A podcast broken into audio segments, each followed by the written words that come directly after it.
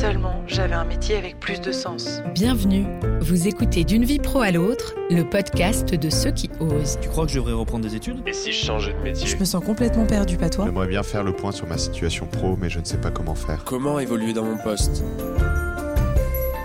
Et si plutôt que de vous poser des questions, vous passiez à l'action? Dans ce podcast, nous vous offrons des clés et des conseils pour trouver votre voie, dépasser vos peurs et vous accompagner dans votre projet professionnel. Ce podcast vous est proposé par le CEP, Conseil en évolution professionnelle. Dans cet épisode, nous allons parler de reconversion. Vous êtes nombreux à avoir envie de changer de métier ou d'explorer de nouveaux domaines, mais il est souvent difficile de savoir par où commencer. Alors pour vous aider, nous recevons aujourd'hui François-Xavier Alonier, conseiller CEP, qui va nous donner tous ses meilleurs conseils pour se lancer. Bonne écoute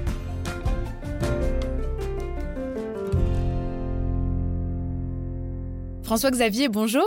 Alors si on souhaite se reconvertir, quelle est la première chose à faire selon vous? La première chose, c'est prendre le temps de se poser tranquillement et de commencer à se dire qu'est-ce que je pourrais faire et qu'est-ce que j'aurais envie de faire? Entre pouvoir et vouloir.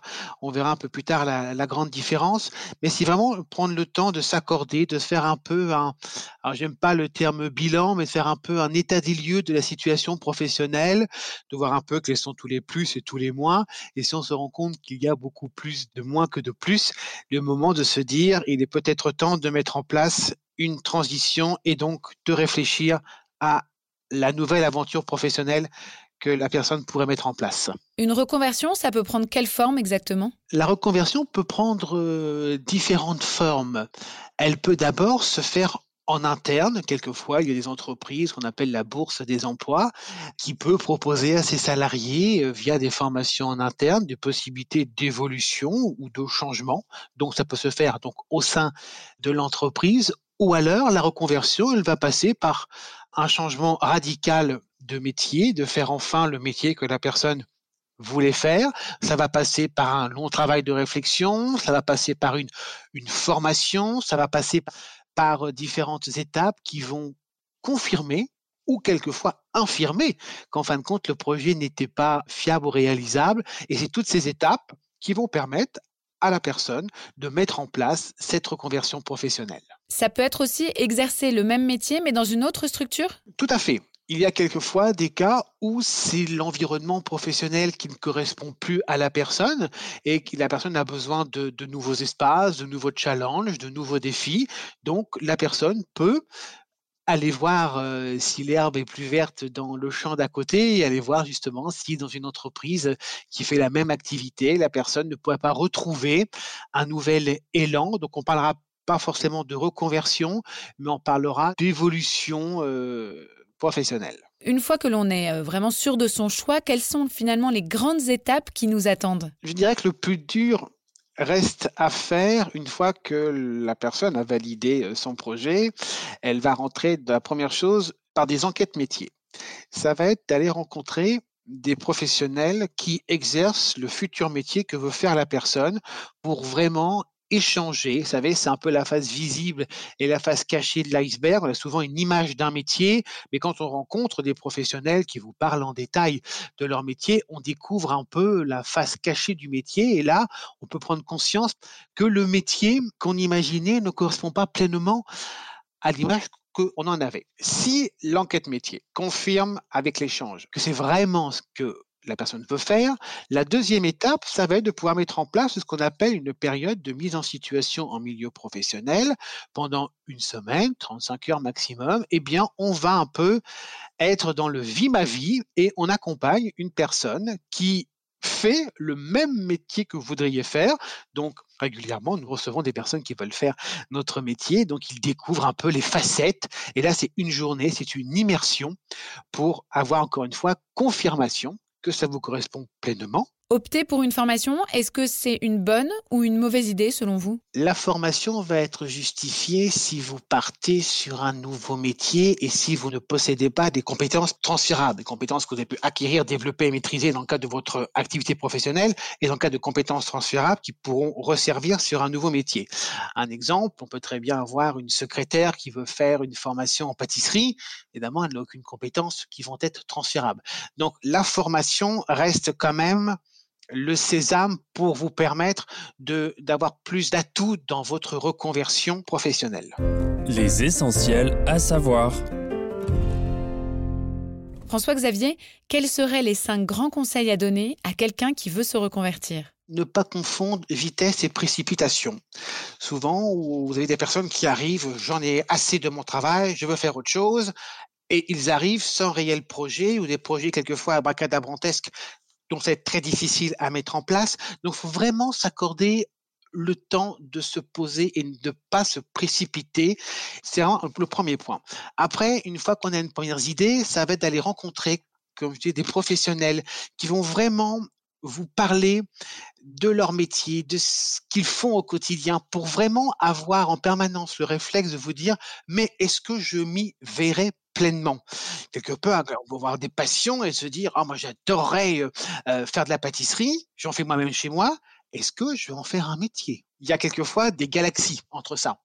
Voir aussi le marché de l'emploi qu'il y a derrière tout ça, le fameux BMO, le besoin en main-d'œuvre, parce qu'il y a des secteurs dont on sait pertinemment qu'ils sont saturés ou que d'autres, justement, ils sont en pénurie d'effectifs. Donc, c'est vraiment de prendre le temps de voir un petit peu qu'est-ce qu'il y a comme, marque, comme possibilité d'embauche derrière tout ça prendre en compte un peu les périphéries, c'est parce que quelquefois, les personnes qu'on accompagne sont installées, ils ont un salaire, une situation, des, charges comme, tout le monde. D'un seul coup, la reconversion, ça veut dire formation, changement de métier, recommencer. Donc, ça peut être une baisse, d'une baisse de, salaire, ça peut être aussi une reconnaissance professionnelle qui, ne sera plus là, un réseau qui va peut-être ne pas vous suivre. Donc, tout ça, ça va rentrer un petit peu dans le packaging de cette reconversion. Est-ce qu'on est prêt à, changer pleinement en tenant compte d'impératifs qui, quelquefois, ne vous en donnent pas la, la possibilité. Et autre point que je train de dire, attention aux effets de mode, attention aux médias, à ce qu'ils véhiculent, à la solution de facilité. On peut voir des personnes qui sont en difficulté et puis on voit des, tu vois, des exemples de l'immobilier. On a eu une époque, beaucoup de personnes qui voulaient devenir les nouveaux Stéphane Plaza, où on a des personnes qui, euh, qui étaient douées pour l'organisation et voulaient devenir des wedding planners, ou des personnes qui euh, avaient des grandes maisons, voulaient tous faire des chambres d'hôtes, ou là en ce moment, parce qu'on a une recrudescence des métiers de la pâtisserie avec ces émissions liées autour de la pâtisserie. Donc les gens pensent tellement que c'est facile, que c'est accessible, que c'est tellement simple, que les gens ont tellement besoin d'un nouvel élan professionnel qu'ils vont y aller. Attention à l'effet de mode et attention à la suite. Combien reste-t-il de wedding planners aujourd'hui? Et dans ma carrière, j'en ai accompagné beaucoup. Combien reste-t-il aujourd'hui? Je suis pas sûr qu'il y en ait beaucoup. Donc vraiment faire attention aussi à tout cela. Les pièges à éviter. Quelles seraient les grandes erreurs à ne pas commettre selon vous? Ne pas se laisser influencer quelquefois par des organismes de formation qui on connaît le marché de la formation, il y a des formations à remplir pour pouvoir euh, permettre de faire vivre ces organismes de formation et vous les rencontrez. Ah mais il y a de la place, on peut vous, vous êtes accessible à la formation, ça commence dans quelques semaines ou quelques mois. Non, non, non, non, non. Encore une fois, sécurisez votre projet. La formation doit vous convenir complètement. Elle doit correspondre à votre projet. Donc ne pas, encore une fois, se précipiter. Et il y a une expression que je dis toujours à mes bénéficiaires. Quand il y a un doute, il n'y a pas de doute. Si vous avez un doute dans votre projet, c'est que c'est pas le moment. Ce matin même encore, j'ai reçu une personne qui me dit, monsieur, j'ai peur, c'est pas le moment. Elle met en stand-by son projet, le temps de se reposer, de recommencer ses recherches et de retravailler sa projection. Donc vraiment, dans nos vies aujourd'hui, on fait tous plusieurs métiers. Chacun a le droit à plusieurs métiers dans sa vie. beaucoup le feront, mais simplement, l'accès à la formation, c'est pour tout le monde. Faire plusieurs métiers, c'est possible. Mais derrière tout ça, il faut vraiment être dans de la certitude et sécuriser au maximum euh, son projet. Le manque de confiance et l'apport de l'inconnu peuvent être à la, fois euh, excitants et, faire peur parce qu'on a envie de, de nouvelles choses. Mais si, vous n'êtes pas pleinement investi dans votre projet. Les bénéficiaires, je leur dis, vous êtes l'acteur de votre projet et l'acteur de votre réussite. Il n'y a pas de raison que ça ne marche pas, mais simplement, allez-y, foncez, soyez demandeurs, allez à la pêche aux informations. On viendra pas vers vous, mais on ira, c'est à vous d'y aller pour vraiment avoir toutes les armes pour pouvoir affronter cette nouvelle étape professionnelle. Merci de nous avoir écoutés jusqu'au bout. Si cet épisode vous a plu, n'hésitez pas à nous laisser un avis ou 5 étoiles sur Apple Podcast. Vous voilà désormais armé pour préparer au mieux votre évolution professionnelle. Retrouvez-nous très bientôt pour un prochain épisode. Ce podcast vous a été proposé par le CEP, un service public gratuit d'accompagnement dans l'évolution professionnelle, et délivré par le groupement Évolution.